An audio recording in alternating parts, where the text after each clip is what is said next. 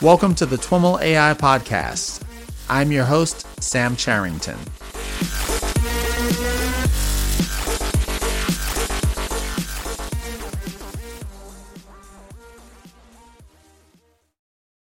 All right, everyone. I am on the line with Aleksander Madry. Aleksander is on the faculty at MIT in the EECS department.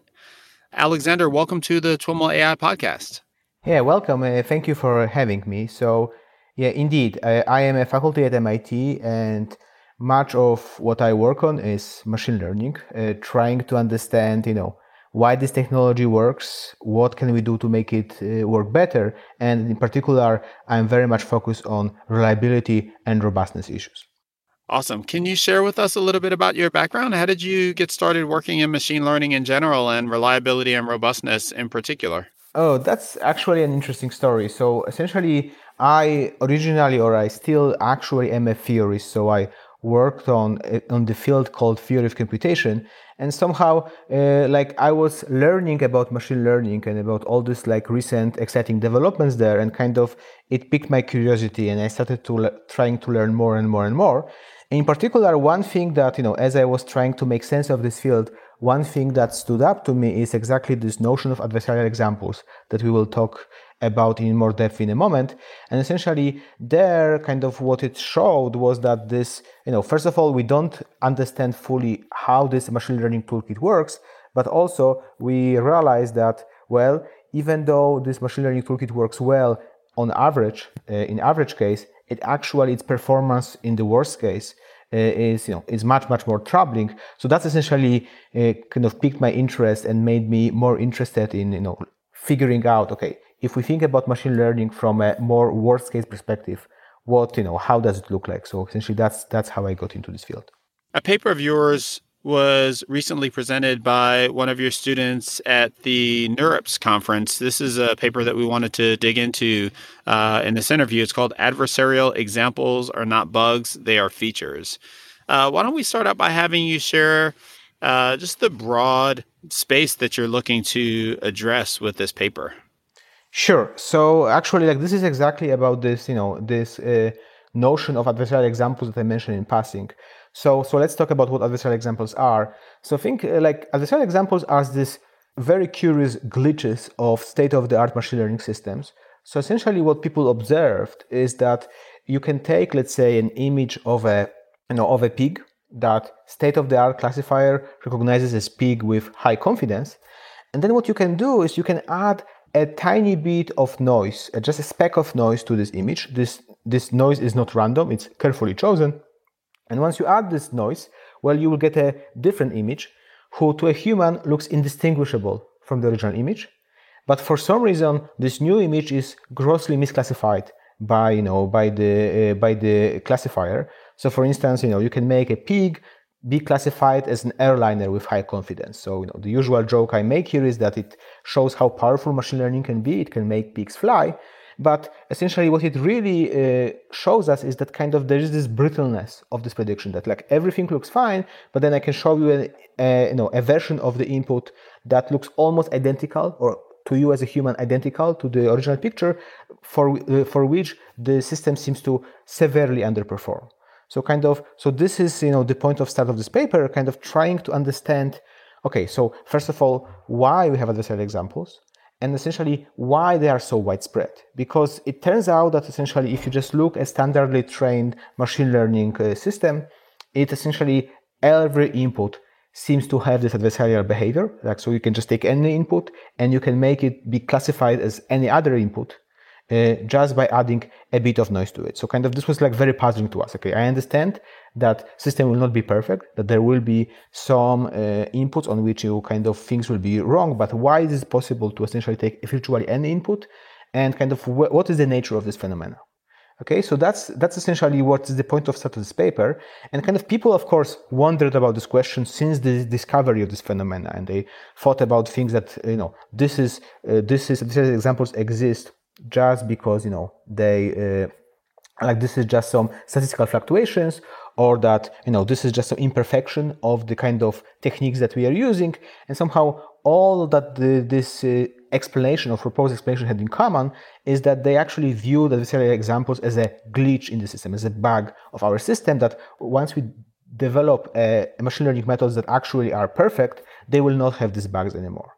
Right. It's something that we need to fix as a community in order for these to be more useful or less susceptible to uh, the problems that they represent. Exactly. So essentially, so that's, and this is definitely true. And our paper also recognizes as this is the goal, but kind of what was new and kind of, kind of mind blowing to us as well as we discovered, even though in retrospect, actually you know perfectly obvious uh, is that you know even though we think of this object as bugs as something that is undesirable and it's definitely undesirable behavior it's actually the root of this behavior is comes from the fact that our machine learning models actually are are performing the task we are asking it to perform all too well as opposed to doing it the wrong way. Okay so essentially, so this is why this title just says that this is they're not really bugs, even though we they are undesirable. They're not really bugs. They're actually features. They are something that they just correspond. They are just like a natural consequence of the kind of a misalignment between how our models uh, solve the classification task we want them to solve and how we as humans think they are supposed to be solving it. Mm, interesting. So when I hear you say that they, you know they're working as designed, I, I think these algorithms they're kind of pattern matching machines. We give them a pattern and then they make a prediction. And this adversarial example problem is kind of manipulating that pattern. And so the prediction, you know, is expectedly different. Uh, is that the general sense, or you know, what are, where are the nuances in this idea that these are actually features? Yes. So essentially, exactly. So so so you definitely are kind of touching on the on the right subject. So yeah, just to put it in the in the right framing.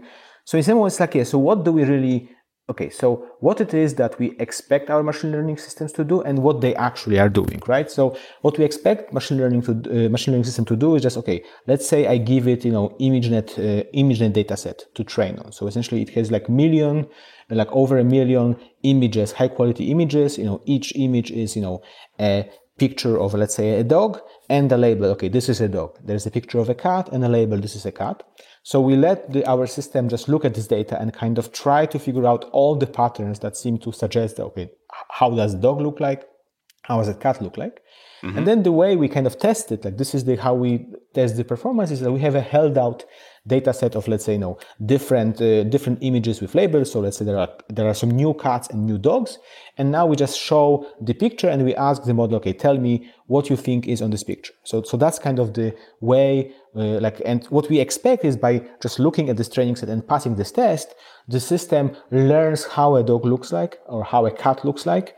And essentially like this is just a way to achieve that Mm-hmm. Okay, so, so so essentially like so so there is this like on, on technical level there is this training and testing, and on our expectation this is that this is you know after undergoing this procedure the system knows how a dog uh, and cat looks like, and now what we discovered is that kind of in some ways you know even though you know this is our expectation, this is not exactly what's happening. So what's essentially happening is that our deep learning model in particular, but all the machine learning model in, in, like in particular, if all that they have to do is just figure out, you know, what is the correct answer to this kind of quiz that we give it to the, uh, like at the end, well, you don't necessarily have to even learn what a dog or what a cat really is from the human perspective. Essentially, all that you have to figure out is that there are certain patterns in the data that correlate well with you know with one label versus the other. And you just have to extract this, these patterns and essentially you make your classification based on these patterns. And uh, like so far this is not surprising but what is surprising is that the patterns that turn out to be most effective to perform well on this test they are totally not the patterns that we as humans would see in any way correlated with you know like or having anything to do with with this picture corresponding to a picture of a dog and uh, versus this uh, this picture corresponding to a picture of a cat. And essentially what adversarial examples are doing they exactly leverage just, just manipulate these patterns that machine learning models are sensitive to. But to humans seem to be completely unimportant to exactly like you know change the prediction of the model while not changing anything to a human. Mm. it sounds like the that degree of dissimilarity between what you know we the way we expect the model to work or the patterns that we expect to define its predictions and what it's actually doing is really the core of what you're trying to get at with this paper. Because i think we get as practitioners that the model is very sensitive to you know this generic pattern issue. Uh, i guess i'm thinking of examples where you know the model is able to tell you know dogs not because it really understands dogs but because it's trained on data where dogs are always on grass and so mm-hmm, it sees mm-hmm. grass and it can predict dog this kind of thing and i think that generally appreciating that issue is has become fairly broad but it, it sounds like what you're getting at is uh, something specific about these kinds of adversarial patterns relative to you know what we're thinking the the way we think the model is performing or should perform. Yes. So so, you got it exactly right. So yes so just the fact that yes you know dogs are tend to be photographed outside more so than you know than cats you know all of this is true and definitely models leverage that but this is maybe not that surprising. What is surprising that it turns out that there are like these patterns that are extremely predictive of you know of what is the right answer even though they are actually like in no like to humans they seem to like we don't understand in why they seem to correlate with you know with the right answer. And also these patterns are extremely brittle. So i can completely flip this pattern by just changing this image in a very imperceptible manner. So somehow somehow so, so we essentially say that there is kind of this distinction between something that we call like robust features which in particular you know uh, this captures all the features that we as humans use to uh, do classification because essentially everything we use for classification it can be easily flipped with like very tiny perturbation of the image. And then there are these non-robust patterns so there are things that are patterns but are extremely brittle. And uh, the biggest surprise was that well these non-robust patterns exist. And also it seems that our models by default gravitate heavily towards relying on these patterns to, to make this, their classifications. So essentially like when they exactly like uh, base a decision mostly on this part of the spectrum, well, that's why they become vulnerable to adversarial examples because this part of spectrum can be very easily manipulated. And essentially, in some ways, to a model, when we like kind of when we look at these adversarial examples, then usually like they are given as a three images. There's original image, then there is the noise we added, and then there is the new image. Uh, and of course, the new image and the you know and the original image seem to be extremely similar, but the noise is always looks like a meaningless noise to us. And kind of the discovery was that this noise is not meaningless at all. It actually corresponds to exactly flipping these patterns that you know are useful for classification and the patterns that the normal uh, normal models tend to, to, tend to rely on. And this was kind of the you know uh, the big discovery. Somehow, in some ways, you know, it has a lot of implications because you know it's not only about okay, we by like essentially avoiding relying on these patterns, like oh, sorry, by having this model, our models to rely on these patterns, they become more brittle. But it also ties into other questions like explainability. Like if this pattern is what actually drives the prediction of my model, how I as a human will be able to even make sense of it. Like kind of like right. you will show right. me, okay, th- like if these four pixels are together with the same value, then this is a cat. Like we will have no uh, no hope for trying to even make sense of it. So essentially, like this becomes this just shows that again why like this shows why this problem is pervasive. This is not just some glitches. This is just a fundamental question of like how our models learn from data. And second of all is that this is something that we need to go around before we even hope for models that are explainable and reliable. And so, as part of this research, have you been able to characterize these patterns and what makes them so? Uh, you know compelling for our models and and you know do do you are you able to get us closer to kind of an understanding that you know makes sense for us as humans as to what's happening in these patterns? Yes. So, so that's an excellent question. Uh, unfortunately not. So this is the like one of the most frustrating things about the paper. So we have experiments that show that like the models leverages non-robust patterns and kind of that, that, that this theory really is true.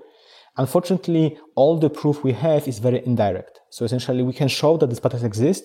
We were not able to really meaningfully isolate what these patterns actually are. So we have some conjectures, but as of now, there is no confirmed conjecture what it could be. Like there are like, for instance, you know, Leon Bottou, like he mentioned like that, like one conjecture he had was that, okay, So uh, maybe you know uh, just one thing that uh, might have something to do is that okay, if we really believe in this bias of like you know dogs are which is true dogs are photographed more outside cats are more photographed inside well of course one of these uh, things to read off is the surrounding but maybe the other thing that is less obvious is for instance like you know the optical system of, of our camera which actually has is in different configuration when it's indoors versus outdoors so again we as humans we don't see a difference because that's how it was designed but there are differences that a neural network could pick up and maybe this is part of the pattern but like this is all conjectures. We are actually trying to figure out how to isolate these patterns but yeah not nothing i could really share at this moment. Yeah as you were describing it earlier i've envisioned patterns that or or some traits of the patterns that are different from the example you gave. Like dogs are photographed outside is one example of a, a bias. Dogs are photographed with uh, lenses or camera equipment in different configuration or different types of camera equipment, whatever, you know, it's a little bit more removed or or more abstract to me as a, a human who's trying to understand why you know these problems exist. But I still can kind of understand it. I envisioned as you were describing these patterns that you know it goes even further away from what is intuitive to me as a as a human uh, is that generally the case or are you not yes, saying uh, that yeah, so that's the general case. in particular, the reason why I give you this example is that we can't make sense of what is actually used. So kind of I'm trying to just, you know, give some analogies and like I really fail. So uh, uh, no, that's the problem. That's the, that's so really it's hard to make it understandable, but also capture what is actually happening. Exactly. So, so again, we know that there is something like we know that exactly what I said is going on, but we really don't like cannot put our finger. Oh, here is what you exactly uh, your model does, and kind of and, and that's why and you know when you think about this deeply or whatever you will figure out oh yeah indeed this makes sense so it is true though that like there was a bunch of papers that like figured out that our models like are attuned to some part of the signal that maybe we as humans would never be attuned like they definitely put a lot of uh, a lot of um, uh, emphasis on texture so essentially if you if you like kind of uh, like take an object and make it uh, have a skin of an elephant it will think this is an elephant uh, then the other thing is that they depend on the higher order Fourier coefficients and so on. So, so, kind of we are discovering this that, that kind of the models depend on stuff that they're not supposed to, but we don't really have a good understanding of what these patterns are and what they are these patterns and not the other patterns. I think this uh, realization and the insights that this paper is offering comes at a time when you know we're debating broadly deep learning and uh, you know it's misgivings or sufficiency to you know how far will deep learning get us uh, in uh, getting to artificial intelligence? Does to what degree does the results you see here kind of inform your uh, opinions on that? Does it highlight some kind of fundamental uh, issues with with deep learning that you think will ultimately will run into a wall? Or do you see a, a, path to us gaining understanding about these kinds of issues and overcoming them? Yes. So i wouldn't say that much of these findings is really about deep neural networks in particular. It's really about how we do machine learning in general. Mm-hmm. and kind of there is a fundamental challenge here like i call it like the double-edged sword of machine learning is the fact that all that like our deep learning in particular, but many of our other uh, machine learning methods, uh, you know, do is they're like huge correlation extractors. So essentially, like in, in, particular, in particular deep neural networks, they're actually amazing and picking up some patterns in the data that correlate with a given label. So they're just amazing at that. Mm-hmm. The problem is that, well, first of all, as you already uh, like mentioned a couple of times, you know, like not all the correlation is causality you know that's kind of the, the very important uh, the very important part. And the other thing is that again there could be these weird correlations that we cannot make sense of we don't want to make sense of and essentially they're completely orthogonal to the task that we actually want to solve. So so this is kind of i think a very fundamental very fundamental uh, limitation of deep learning before we go to any ai or anything is that saying we have this unbridled power of extracting correlations And first of all, like a correlation versus causality is, you know, one big limitation that we currently don't touch at all. And the other one is kind of that is exactly like how do we regularize, you know, kind of the space of patterns that our, you know, our deep neural networks uh, can, you know, uh, like actually are attuned to. In, in some ways, their success comes from the fact that they were really able to figure out these patterns that like no other machine learning models were able to, as particularly in images. But now they are kind of too powerful. Uh, they clearly like fit to everything. They extract any drop of uh, drop of correlation that is out there. How do you kind of uh, correlate it to make it into a useful, you know, into a, a useful decision making device? So, because that's kind of my big problem with my reserve. That's something that actually I would like to really work towards. Is that like as useful as machine learning models are, they are not really great. I would say decision making support uh, like they don't provide much of a decision making support. Like they kind of if you trust it you have a black box and it just tells you yes or no. And then if you are willing to trust the black box that's fine. But essentially if you think about the decisions that we actually need to make in the real world they are much more complex than that. They are they, they might be yes no questions in the end, but there is a lot of nuance uh, like behind whether we should ye- say yes or no. So the real future, like if you really think towards working towards AI, is that you know we would like them to help humans make decisions at least at first before they are capable of making decisions by themselves. And essentially, it seems that this is like currently like a big challenge. Like, how can I really make this, you know, deep learning model? Like, how can I interface with it? You know, how can I understand, you know, what it found, why it found it, and essentially then i can only then i can assess if these findings are important not important and how to incorporate them into into decision into the decision making process so it's some kind of like as you know there is like this you know ai as artificial intelligence but there is also ai as augmented intelligence mm-hmm. and i think that so to me the augmented intelligence is the you know is the prerequisite for artificial intelligence and even for augmented intelligence that's where kind of that's where the barrier is that kind of if they adjust these correlation uh, extractors it's again that's where the power comes from but that's also the severe uh, limitation that can hurt us badly. I think one of the conclusions that we can draw from what you just described is that really a part of the work that needs to happen around explainability is not just explaining the existing black box the way it's trained today, but also we have to come up with better ways to, you know, find these robust features or regularize or whatever it is that ends up working because just ex- you know, explaining the thing that led to the decision today will, you know, just tell us a bunch of nonsense that isn't useful or intuitive to us.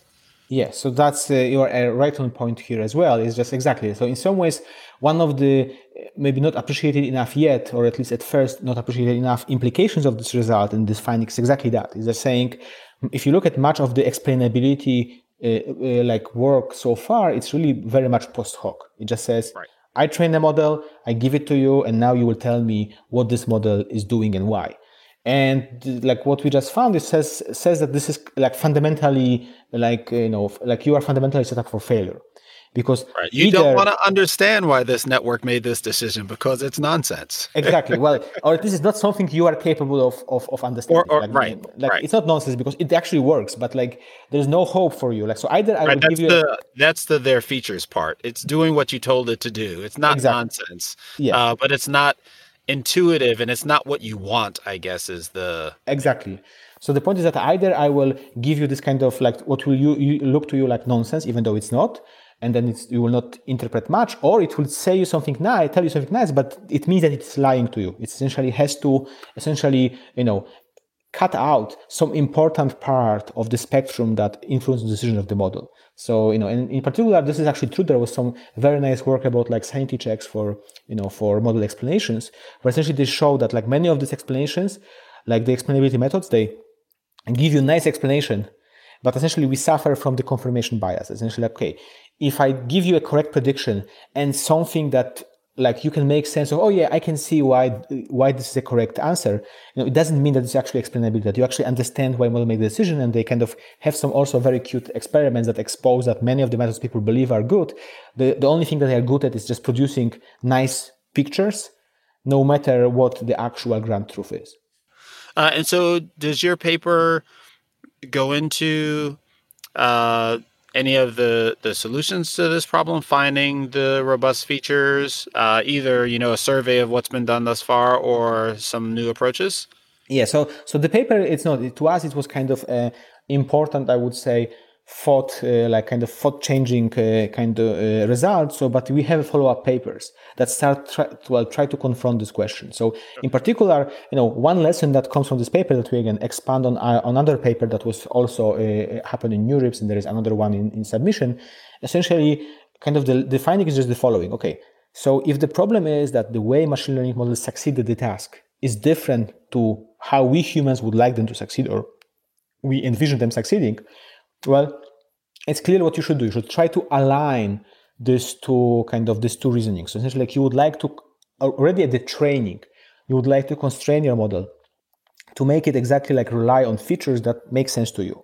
So which is in particular, so essentially what you know, and that's what we confirm, is that if you train robust models, so essentially if you force the model to only classify images in a way that is robust to small perturbations, this significantly changes the kind of feature it relies. So for instance, we show that like vision models, essentially once they are trained, uh, you know, uh, once they are trained with, you know, uh, with like to be robust, they features become very intuitive and kind of much more easy for humans to make sense of. So essentially, like as you know, there are like whole developments of GANs and you know other ways to try to figure out a good representation, visual representation of data.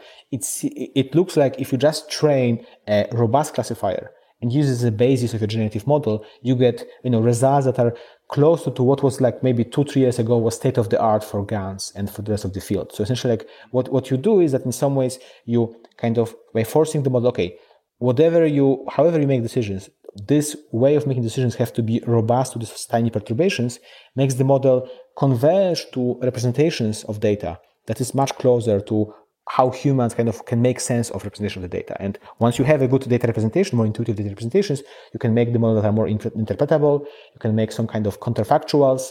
You can essentially do generative models. So everything, everything changes. So this is kind of the recipe that, you know, we showed some prototypes of, and now we are working towards making, you know, even more, uh, more powerful.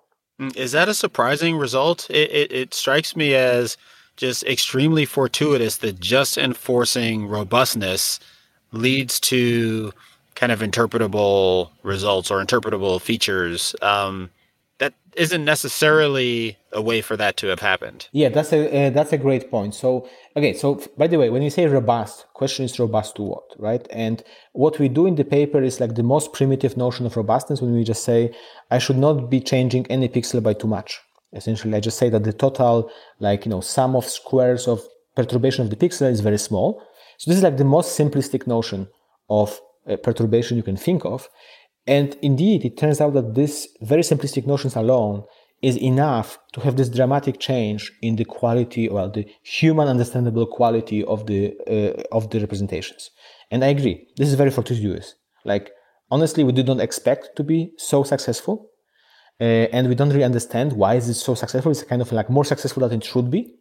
Uh, having said that though you know it says you know usually like i say these representations are more interpretable and more human aligned but i would not call them fully interpretable. So definitely we are not there yet. But yes i was actually very well pleasantly surprised how big of a difference this very simple notion of perturbations already uh, uh, uh already provided. And i don't really understand why. That's something i would like to understand and is this interpretability, is it based on subjective measures or do you have a way to quantify this? Well, again, excellent question.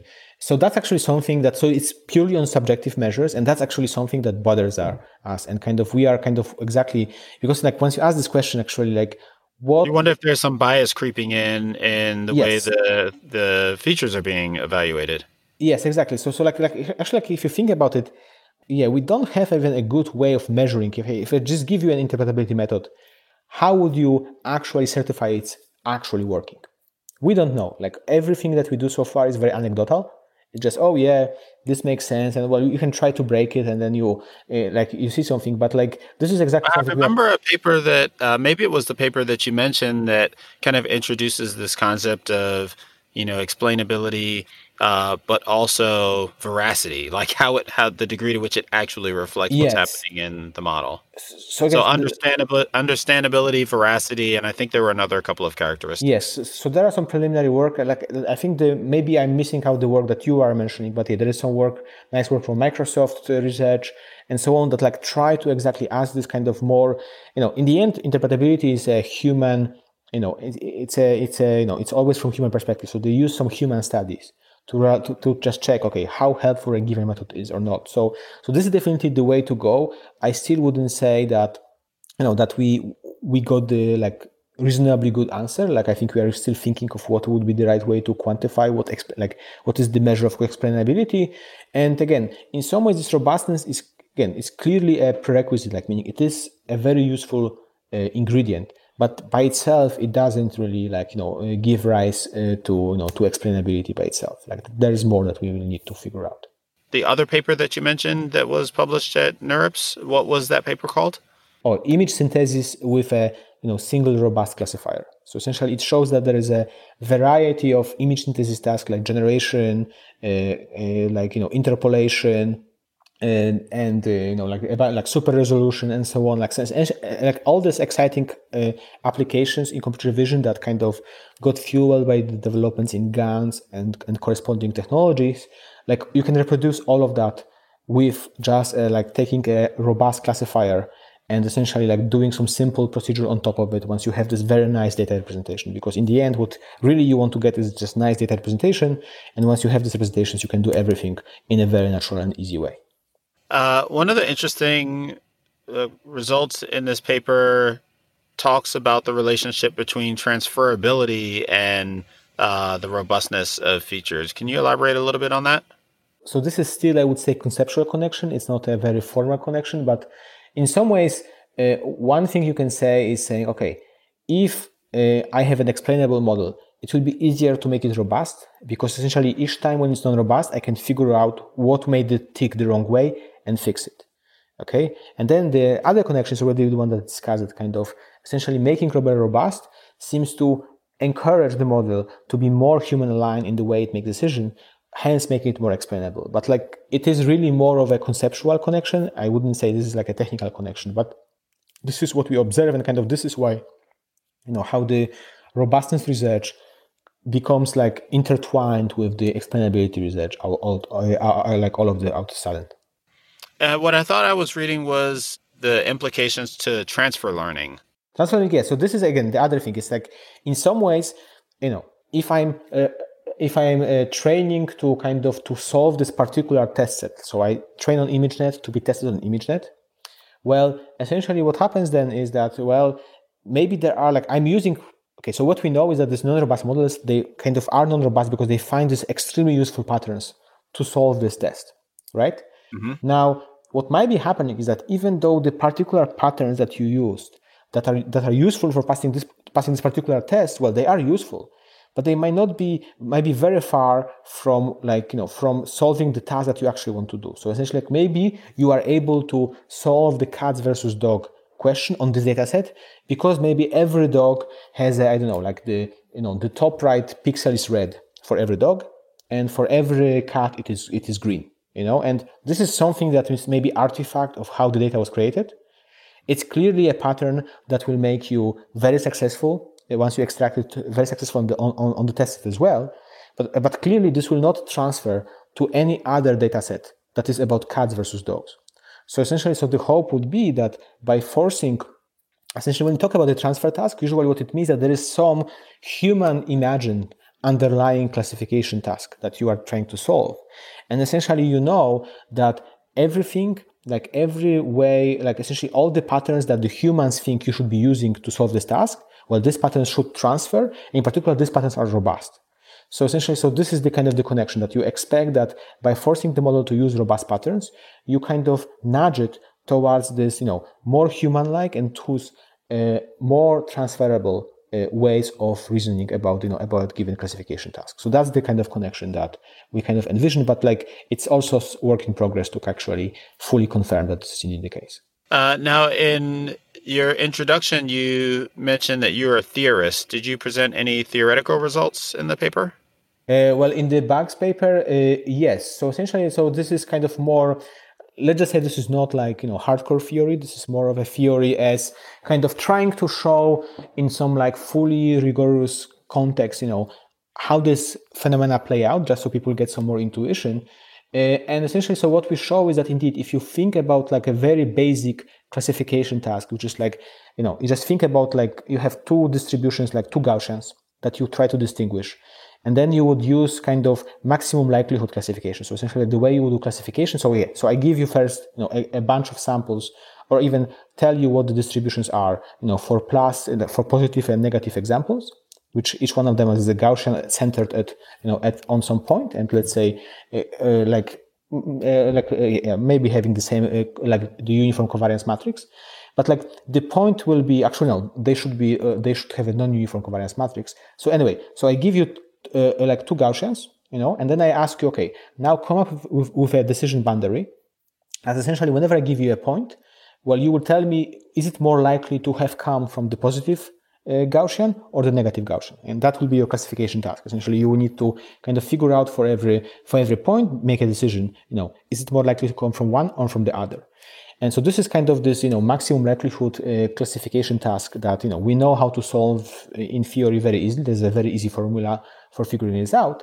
And essentially, what we then show is that if you go from this just solving this uh, classification task in vanilla style and you envision a robust version of this task, essentially you ask, okay, you want you you're, you're, to classify like from which Gaussian you are more likely to have come, subject to the adversary who might have perturbed the point a little bit before showing it to you, then you realize that the solutions that you are getting can be very different to the ones that you would do for the standard task. And essentially, and there's some very nice points that kind of the things that we observe in the like data-driven regime, in the you know image regime, actually are very nicely mirrored by some very simple phenomena about like how the kind of how the gradients of of the loss function uh, behave. And essentially, like, like essentially, this is a nice illustration or like a fully formal illustration of the phenomena we discuss in the you know in the in the basic part of the paper.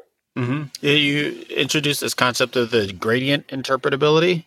Uh, well, yeah. So, so there is this kind of thing that kind of one way to tell that our data representation is nice is essentially ask like do this kind of like very I would call, call them counterfactuals in quotes because they're not really counterfactual. Saying, imagine I give you an example of a dog, and now I can ask you, okay, can you tell me what should I change in this image to make you believe this is a cat? Okay, so if we do it to a non-robust model, then essentially you will get some noise pattern. This is exactly how adversarial examples are created.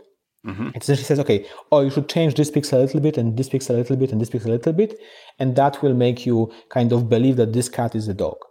Uh, sorry, this dog is a cat. Mm-hmm. Uh, it turns out that if you do the same, so and you just this just corresponds to taking a gradient of the loss. So essentially, you just take the gradient of the loss in direction of the cat, and you just you know, and and the model tells you which pixels have to change.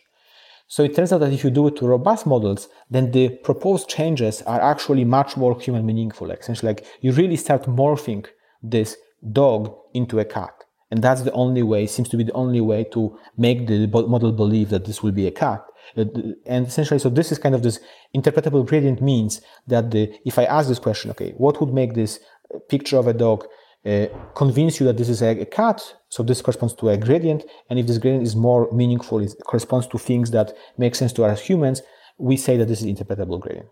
Awesome. Are there other uh, conclusions that you reached in the paper that uh, are worth mentioning here?